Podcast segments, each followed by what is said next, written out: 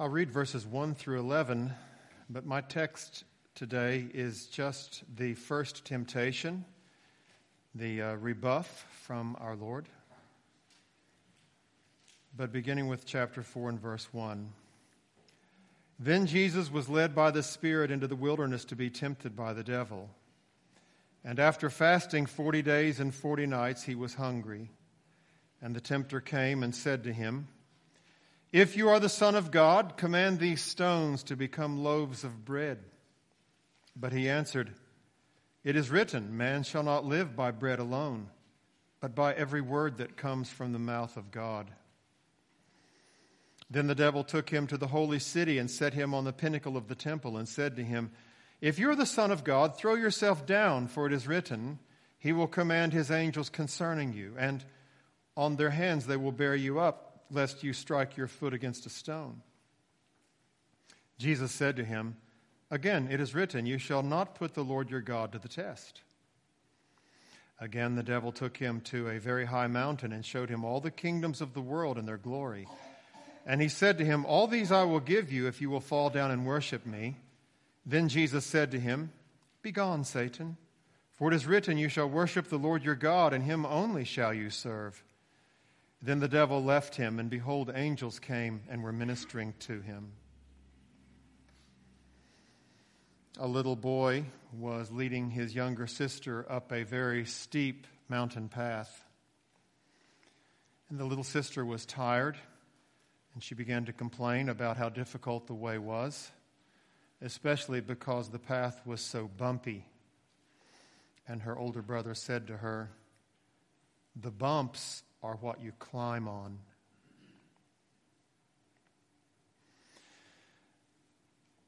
That is part of the message of this sermon today that God uses a wide variety of circumstances to give us life. When this passage, when Jesus says, Man does not live by bread alone, but by every word that comes from the mouth of God, the word there that we have as word is actually thing, everything that comes from the mouth of God, all, all that comes from the mouth of God. So this is not, this is not an, uh, an urging for you to know the Bible better. It's not exclusively that. Of course, that's part of it. But this is not saying you need to have daily devotions more than you need to have food. The meaning of this passage of Scripture is God uses a great variety of things, including the hunger that I'm now feeling, Jesus could say, including the hunger that I'm now feeling to accomplish his purposes. It's not all bread, it's not all prosperity that reveals the hand of God. God's hand and God's direction and God's leading is demonstrated in everything that happens to us. As we just sang, sometimes mid scenes of, of, of deepest gloom Sometimes where Eden, Eden's bowers bloom. Now there's a contrast. The deepest gloom, we don't like to be there. We want to be where Eden's bowers bloom, but it's not always like that. By, by waters still, by troubled sea, it is God's hand that leadeth me. And so, the main message of this sermon this morning from this text is that God uses a combination of blessings and adverse circumstances, things that we would rather avoid, he uses these things to give us the life and to cultivate in us the life that he has given to us. You're familiar with John Newton a little bit, some of you more than others. At least everyone in here has heard the song Amazing Grace, written by John Newton. Another hymn that he wrote is the one that I'm getting ready to quote to you. I need to identify a couple of things. I'll just give you the gist of the hymn before, before I quote it. Uh, Newton says at first he is asking God to bless him with grace and love and with, with various blessings. And uh, he is surprised at the way that God does answer his prayer. God does answer the prayer, but he answers it in a surprising way. And Newton describes that surprise. One reference that he makes that you may not be familiar with is when Jonah was uh, waiting outside the city of Nineveh to see what God would do, God caused a gourd to grow over his head and shield him from the sun. And uh, Jonah was glad because of the gourd. But that night, God sent a worm that ate, ate the vine, and the gourd withered. And so the next day, Jonah was sad because he no longer had that shady place to rest. So in this hymn, uh, uh, Newton refers to that God blasted my gourds. And that's what he's talking about. Things that were giving me comfort that I was appreciating, he, he blasted them. And blasting there does not mean like gunpowder, kaboom, but uh, when, a, when a flower is cut down, it's, it's in the old days called blasting. So you, the flower is blasted when it has withered. I ask the Lord that I might grow in grace and faith and love and every grace, might more of his salvation know and seek more earnestly his face. 'Twas he who taught me thus to pray, and he, I trust, has answered prayer, but it has been in such a way as nearly drove me to despair. I thought that in some favored hour at once he'd answer my request, and by his love's constraining power subdue my sins and give me rest. So, just to summarize, he, he thought God is going to just zap me into a state of holiness and give me these graces. Instead of this, he made me feel the hidden evils of my heart and let the angry powers of hell assault my soul in every part. So he says, What's going on here? All these troubles are coming. And then the next stanza, gets even worse. Yea, with his own hand he seemed intent to aggravate my woe. Crossed all the fair designs I schemed, blasted my gourds, and laid me low. Why is this, Lord? I trembling cried. Wilt thou pursue thy worm to dust? Tis in this way, the Lord replied, I answer prayers for grace and faith. These inward trials I employ from sin and self to set thee free and cross thy earthly schemes of joy that thou mightest seek thine all in me. And I think that, that is, that's the message that uh, Jesus gives us in the way that he rebuffs this, rebuffs this temptation of the devil. Uh, when he says, Man shall not live by bread alone, but by every word that proceeds from the mouth of God. I, I think that this highly uh, mysterious statement of Jesus will become quite clear once we consider the backstory. So, what is behind this statement as it's found in, we read it just a few minutes ago in Deut- Deuteronomy chapter 8? There are, in fact, two stories that have to do uh, with, with this passage of Scripture. So, let's first of all think about the backstory. Then we will look at the temptation, the way that Satan attacks Jesus here. We'll look at Thirdly, the way that Jesus rebuffs this temptation. And then finally, a couple of words of application. So, first of all, the backstory concer- concerns an event that happened in, in the first few weeks after the children of Israel came out of Egypt. We, we could read about this. I'm not going to have you turn there now. I'll tell you the story in Exodus chapter 16, but you could read it there. So just I think the, the, the second month after they've come out of Egypt, then they begin to complain that they don't have anything to eat.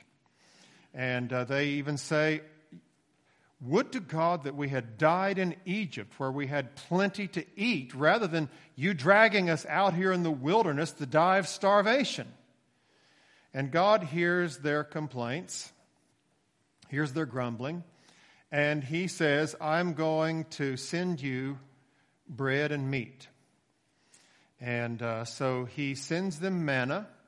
Exodus chapter 16, we read about the manna coming. And then also he brings in some quail, and uh, the children of Israel are, are, are able to eat quail. Uh, not, but anyway, the manna is the main is the main point that I want to make here. That's a part of this backstory. And the Lord says, "I am sending you manna that I may test you. Well, that's interesting, isn't it? I'm sending you something good that I might test you.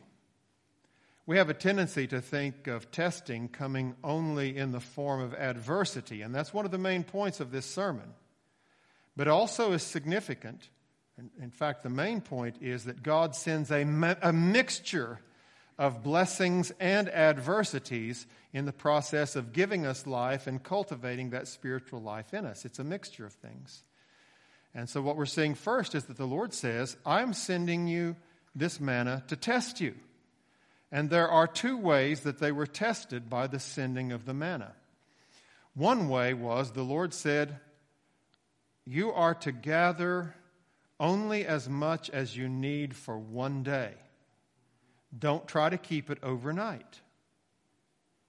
And then the second thing is, on the seventh day, I am not going to send manna. And so gather twice as much on the, six, on the, the uh, sixth day of the week, and then it will keep overnight. Well, the children of Israel disobeyed in both cases. God blessed them with this, with this great blessing of manna, and some of the people tried to keep it overnight. And the Bible says that by morning it had bred worms and stank. And uh, then on the Sabbath day, there were people who went out and tried to see, isn't there going to be some manna here for us today? So, in both cases, the, in, a, in a situation of prosperity, the Lord put them to the test and they failed the test. But He continued to send the manna until the time that they uh, crossed over Jordan to enter into the promised land. Now, I do want you to turn to Deuteronomy chapter 8. That was our first scripture reading today. And uh, the, the account about the manna coming happens in the first few weeks after the children of Israel have come out of Egypt. And now they are just getting ready to enter into the land. And there is a second giving of the law. And uh, that's, what the, that's what the word Deuteronomy means. Deuteronomy. Deuteronomy. Deuteronomy. Deutero means second and nomos, it means law. So Deuteronomy is the second giving of the law. And uh, so now 40 years have gone by since they've come out of Egypt. And uh, Moses is reviewing some of the things that have happened, and, and he reviews giving the manna. So, what are some of the reasons that God gave the manna, and how does God use this combination of blessing and adversity to cultivate in us the spiritual life that, that He wants us to have. Well, let's just pick it up with verse 2. And you shall remember the whole way that the Lord your God has led you these 40 years in the wilderness, that He might humble you. All right, so they were in the wilderness for 40 years, and they were in the wilderness for 40 years because they refused to enter the land when they were supposed to enter the land. So when it was time for them to enter the land, uh, they sent spies into the land, and there the spies saw that it was a good land. They brought home a cluster of grapes that they carried on a pole between two men, and it was so long that the cluster of grapes reached all the way to the ground. They said it really is a land flowing with milk and honey.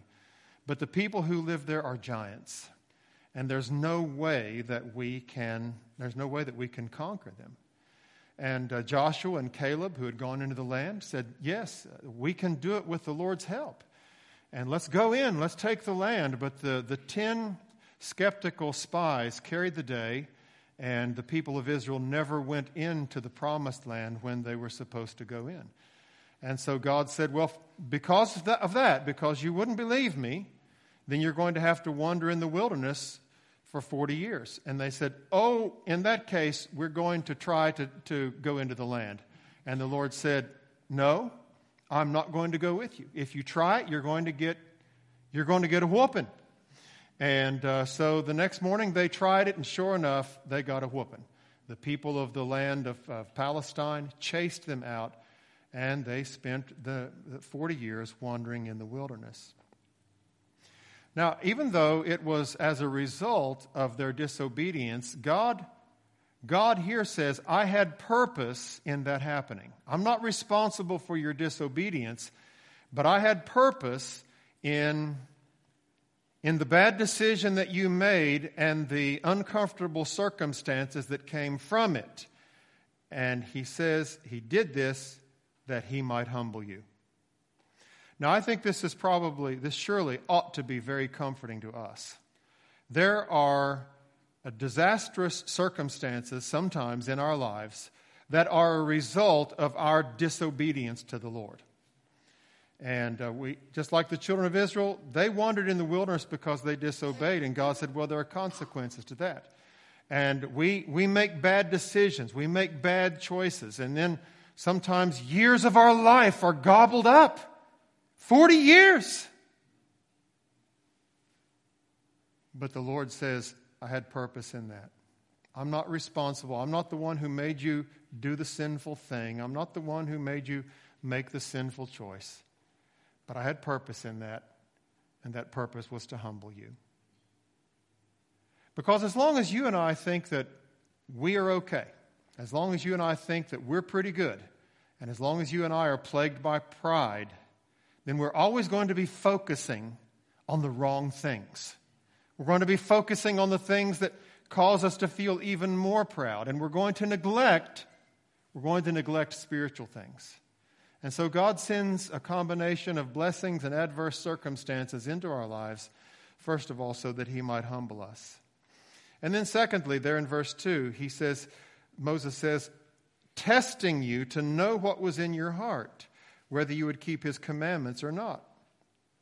And He humbled you and let you hunger and fed you with manna. You see, there's the combination. There's the glory be to God for dappled things, this, combination of sunshine and cloud.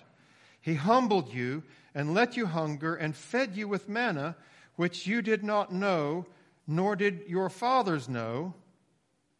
And then we'll just pause right there. The second reason that God sends this combination of, of adverse circumstances with blessings is because he's testing you to know what is in your heart. Now, God knows all things, and so God's not uh, curious about the outcome. Here's the point that is being made. As long as things are going great in your life, it's hard to tell if you are really living by faith. It's when hard times come and you still cling to the Lord that you know and others know, and according to this passage of Scripture, God Himself recognizes this person really is dedicated to me because they have stuck with me through the hard times, through being hungry, and, uh, and through being grieved, through, through having daily vexations. This person continues to come and look to me. And so the Lord sends this combination of light and darkness in our lives so that He might test us and, and give us the opportunity to show that through thick and thin, we are on the Lord's side. I'm always thinking about faith. I'm always thinking about what is faith. And uh, so, those of you who have been listening to me for the last four years know my go to definition is that faith is believing what God has said, especially when the only reason you have for believing it is because God has said it. But that, that's, that's the beginning of faith. Faith also is I am going to stick with God through thick and thin. I believe what God has said, especially because God has said it, and I am going to stick with God through thick and thin. I, I am listening and reading the, the Gospels over and over this year, and uh, Joe Blandford has made available recordings of the, the New Testament. That's such a blessing. Um, I Joe even gave me a little speaker so that I wouldn't have to use uh, earbuds, and uh, that has been such a blessing. I listen to that when I'm uh, fixing food or fixing my tea in the morning, or sometimes even driving in the car. I just have that little, that little blue speaker, and I'm listening to the New Testament. And I hear Jesus saying some things like this.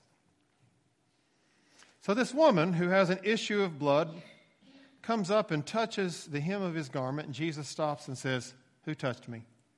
The disciples say, There's a crowd jostling all around you. How can you say, Who touched me? And Jesus says, I know that someone touched me. I felt power go out. And then the woman, seeing that she could not be hid, came forward and told Jesus what had happened.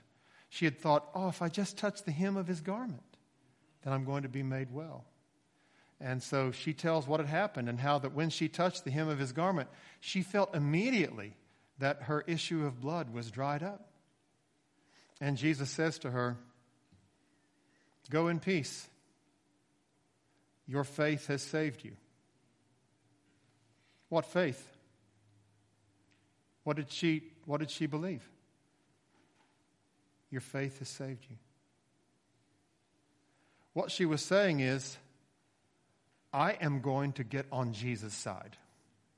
I'm not exactly sure who this man is. I know that he has power to heal, but I am going to be I'm going to be Jesus' follower from now on. She touches the hem of his garment.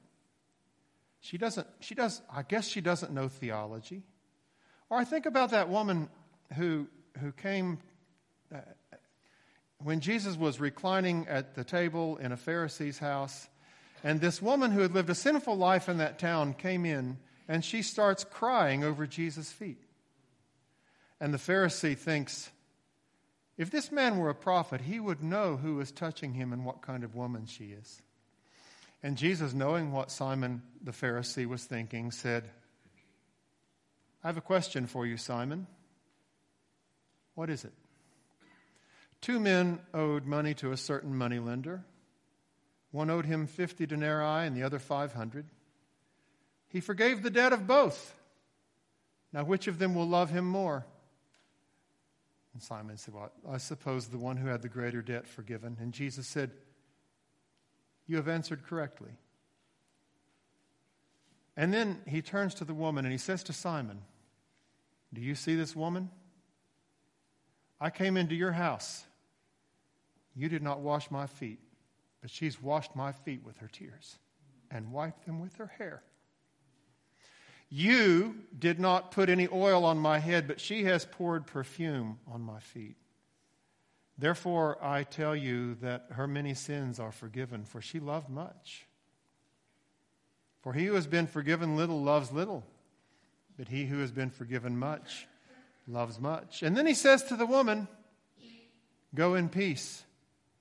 Your faith has saved you. What did she believe? I don't know. I think that Jesus had been preaching in the street one day, and this woman, who was an outcast, had positioned herself somewhere behind a pillar, round a, the corner of a building, so that she could listen without people giving her dirty looks. And she heard Jesus saying, No matter what you have done, if you will repent of your sin and trust in me and come to me, I will forgive you of your sin. You can be right with God. I don't care how many enemies you have made. I don't care how disappointed your family may be in you. You can be forgiven if you will repent and trust in Christ. And this woman heard that and she said, Oh God, I believe it. I believe it. This man this man is the way that I can be right with God. And so when she had the opportunity, she goes into the house and she just can't get over the fact this man has made it possible for me to be right with God. This man has made it possible for me to be forgiven of my sins. And she just is broken up with gratitude. And she, she weeps. And that's why Jesus said, This is evidence that her great sins have been forgiven. Jesus is not at that moment saying, I forgive you. He says to her, Your sins have been forgiven. Because anybody who loves me this much has already moved into the realm of faith. You've come to my side, you've come to God's side. And so God sends blessings and God sends adverse circumstances to test us and to see whose side are you on? Do you know what jostles out of you when you're agitated? Whatever you're full of. One of the reasons that God sends this is to test. And he says he sent he did this so that he might make you know that man does not live by bread alone, but man lives by every word or the Hebrew says by all, by all that comes from the mouth of the Lord. And as I explained in my introduction, this is not talking specifically about the Holy Bible. It's talking about the providential circumstances and the understanding of truth that God brings about to, to form in us a life that is increasingly devoted to Him and increasingly set free from the fretfulness and the worries of bread and the things of this life. So he humbles us, he lets us be hungry and feeds us so that we might know that he is in control of it all. And then verse 5 gives another reason why God deals with us this way these all things that come from the mouth of God. It's so that we might learn to recognize in him the heart of a father and that we might know it in our hearts. Verse 5 says, Know then in your heart that as a man disciplines his son, the Lord your God disciplines you. It's not enough that we should just, on the surface, believe the truth, but in our hearts be convinced God has my best interest at heart. Even in these unpleasant circumstances, God is in control and God is using this to accomplish His purposes in my life. And then, one final thing that I get from Deuteronomy chapter 8 for the backstory. And the backstory is the, lar- the largest part of this sermon because it's going to be easy once we turn back to Matthew 4 after having gone through Deuteronomy 8. The last thing that I get from Deuteronomy 8 is that these adverse circumstances, these hungerings, make you ready to go into the promised land. So it says in verse 6 So you shall keep the commands of the Lord your God by walking in his ways and by fearing him. For the Lord your God is bringing you into a land, land of brooks of water, of fountains and springs flowing out in the valleys and hills. And he goes on to describe what a wonderful land it is. With mercy and with judgment. Both of those with mercy and with judgment. My web of time he wove. And I, the dews of sorrow, were lustered with his love. I'll bless the hand that guided. I'll bless the heart that planned when throned where glory dwelleth in Emmanuel's land.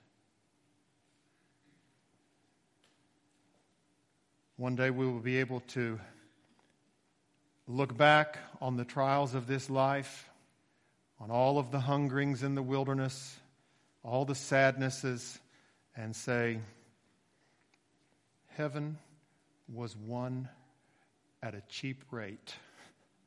If I had to go through all of this in order to enjoy this, what a great, what a great bargain that was. I don't want my comment to give any indication that somehow you earn the right to go to heaven because of the sufferings that you go through. That's not the case. I'm just saying that once you have been sanctified, one of the processes that the Lord, one of the things that the Lord accomplishes through these adverse circumstances is to make us have less to do with this world and look more to the next world. I quoted uh, just a minute ago a stanza from uh, the sands of time are sinking. Uh, another stanza goes like this Oh, well, it is for forever, well, forevermore. My nest hung in no forest of all this death doomed shore. I never did build my nest here like I was going to stay here forever. I've always known that this is a temporary residence. Do you know it? Are you living like it? One of the purposes of sadness and sorrow is to make you remember this world is not my home. I'm just a stranger passing through. So that's the backstory. And now it should be easy to understand what perhaps you have never understood before. When Satan says to Jesus, Don't trust in God. You've got to take the bull by the horns here. His temptation really is twofold, and then you'll understand Jesus' answer better. Satan says, You're hungry. And uh, Satan approaches this temptation through a natural, non sinful craving, not sinful to be hungry. Jesus, after 40 days, when perhaps through the 40 days he was sustained in a supernatural way by the Lord, not to be distracted with hunger, now at the end of the 40 days, he's very hungry. And uh, Satan comes and says, Well, let's just talk about that hunger. Let's talk about this, this legitimate craving that you have. And let me tell you how you can take care of that. And Satan, this is one of his most common temptations. It is the temptation to underconfidence. The next temptation is one to overconfidence. And the third temptation is one to misplaced confidence. But this is the temptation to underconfidence. You cannot trust God in this circumstance. If God was going to help you, He would have helped you by now. And so you have got to take this situation in hand. And uh, the way Jesus rebuffs this temptation, I mean, there are a number of things that He might have said. He might have said, I have laid aside the independent exercise of my divine powers, which He did. But that's not what He said. He might have said, I will never work a miracle for my own selfish interests, which would be true, and he never did. He might have said, I am never going to work a miracle at the request of my enemies to try to prove something to them. And that would have been true. And he never did. But what Jesus does say is, He says, Man shall not live by bread alone, but by every word, everything, by all that proceeds from the mouth of God. I am going to trust in God's leading me here and God's providing for me here in the way that He has ordained. The Bible says that it was the Spirit who led him out into the wilderness. One of the other evangelists says the Spirit drove him out into the wilderness. And so this was, as I told you a couple of weeks ago, this was part of his uh, being qualified to be the Messiah, since paradise was lost through one man succumbing to temptation. Now paradise will be regained by man who's proved himself worthy to be the Messiah by resisting and overcoming temptation. And so this is a, a very important part of Jesus going through the qualification process to be all that God had appointed for him to be and to do all that God had appointed him to do. Uh, and, and so Jesus knows God is in control here. God has a plan for this situation. I am going to continue to have confidence in God. I'm not going to succumb to your temptation to have little confidence. I'm going to continue to trust in you. And he simply quotes the scripture. Now, he doesn't use the scripture the way an exorcist in a movie might hold out the Bible or the way that uh, someone who's trying to kill a vampire might hold out the Bible, like some kind of talisman or some kind of good luck charm or, or, or magic thing. That's not the way Jesus uses the Bible here. It's clear that Jesus has thought thoroughly about Deuteronomy chapter 8 and has realized God sends adverse circumstances and blessings for good purposes. And when I'm going through adverse circumstances, I need to continue to hold on to the goodness of God. This is the way we have it in one of our favorite hymns. When darkness veils his lovely face, I rest on his unchanging grace. In every high and stormy gale, my anchor holds within the veil. I would say that most of the time, when someone is on a ship that is being blown and tossed by the wind and they've put out the anchor, they cannot see where the anchor holds on the ocean floor. They can't see it. But nevertheless, they get to the end of that anchor chain and the ship stops. The wind blows them back and forth and back and forth, but then they get to the end of that anchor chain and boom, stop again. The anchor is holding. And we have this hope as an anchor for the soul. The Lord Jesus Christ has entered the, the holy place for us on our behalf, and we have this hope as an anchor for the soul. And there are times when the winds of life, under the direction of God, are going to be blowing us back and forth, but then, please God, you hit the end of that chain and you stop. And you say, I cannot, I cannot go away from Jesus. In John chapter 6, Jesus gave some very unpleasant, unpalatable teaching. Unpalatable when he said, You must eat my flesh and drink my blood, or you have no life in you.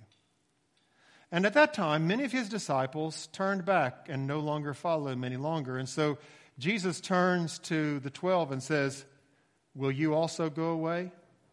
And Simon Peter answered, Lord, to whom shall we go? You have the words of eternal life. He hit the end of the anchor chain. Other people weren't anchored there. And so they were able to float off, they were able to drift off. But Peter said, No, you have the words of life. We can't go away from you. We're going to stick with you. When Jesus uses the Word of God, he has an understanding of the principle that is taught there in Deuteronomy chapter 8 that God is in control of all circumstances. So we've seen the backstory, we've seen the temptation. It comes through natural channels, uh, it comes with the temptation to under confide in God. And then Jesus answers it with, uh, with the Word of God and saying, I'm going to continue to trust in God. And of course, the application is easy Sooner or later, you're going to be in a storm. Sooner or later, maybe now for some of you, you are in the desert and you are hungry and you just say, I don't know where my next meal is going to come from. And Satan whispers in your ear, Well, you know, if you just would be rid of all this religious stuff, you could take care of this problem in a finger snap. That is the same temptation.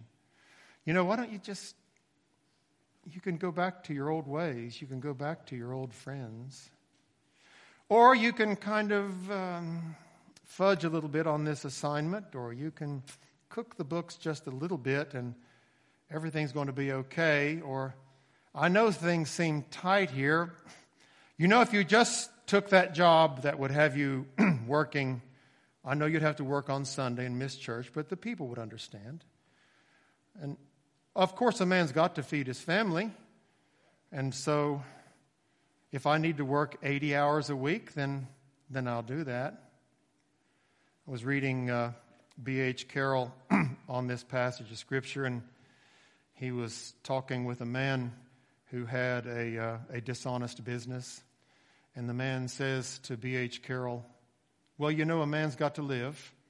And B.H. Carroll said, Well, not necessarily so.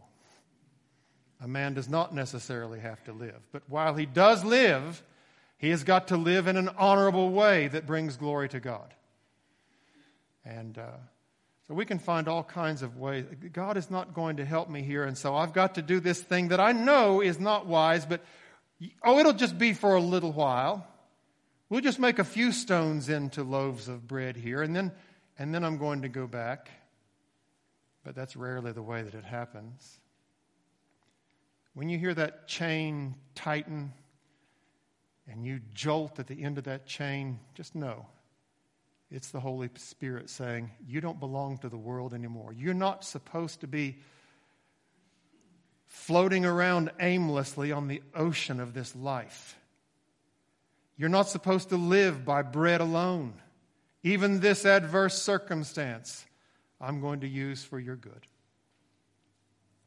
Now, I quoted a few minutes ago from John chapter 6, and that is where Jesus tells us about the bread of life.